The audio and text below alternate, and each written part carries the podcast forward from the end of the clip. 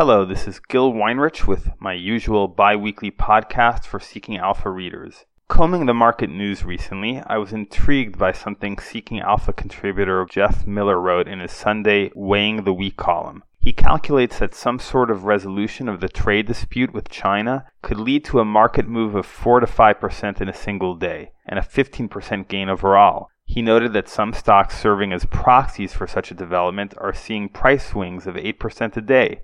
That certainly caught my attention. An investor who correctly cracks this code stands to make a lot of money. So I looked further into the matter and found that David Goldman, a Seeking Alpha contributor and astute Asia analyst, went further. He didn't talk about what would happen if the trade dispute is resolved, but rather argued that it would be resolved. He identified iShares Large Cap China ETF as the relevant proxy for this issue. That ETF surged 5% last week. Scouring the news for more information on this issue, I very quickly came to the usual market standoff between bulls and bears, with every shade of opinion represented. Some commentators think that President Trump wants to trigger a resurgent stock market, with October's losses behind him and tomorrow's midterms ahead of him. They cite the president's love tweet about his recent conversation with President Xi about trade and the progress he's expecting to see on this issue at the upcoming G20 summit. Some of the skeptical articles relate that U.S. economic officials actually involved in China talks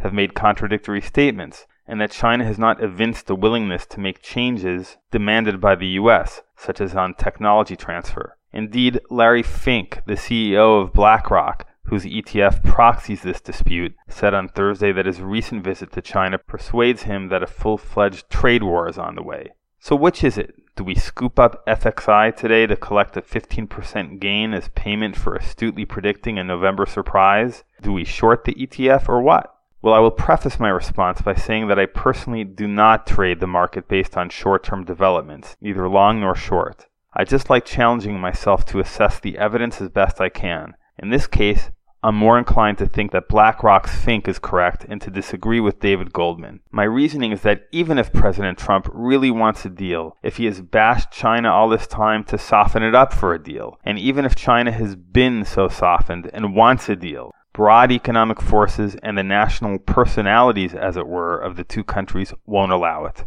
These forces are that the US and other developed nations are big consumers, whereas China's role is primarily that of a producer. The personality issue, and it's somewhat of a split personality disorder, is that the US wants to bolster its own role as a producer, which is to say that it wants China to become something it isn't, to consume like the US consumes.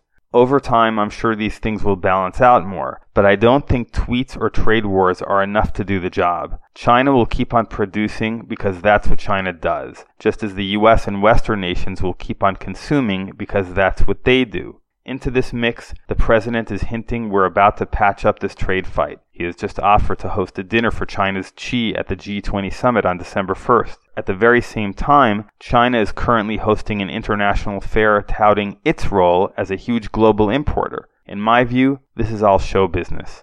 I'll close with my key piece of evidence. We can go back and forth with opinions and analysis on both sides, but just look at the dollar yuan trend with the yuan at pretty much its all time high this year, despite a hot trade war. That relationship between the two currencies tells me that the sides are farther apart than ever, that the cheap yuan will continue to be too weak for China to become the meaningful importer of US goods that the US has been hoping for. I could be wrong about all this. We could see a big Trump Xi announcement in Buenos Aires next month, followed by huge market gains. But this is my sense of it, and as I noted, I advise against short term trading on news developments in any case. This is Seeking Alpha's Gil Weinrich.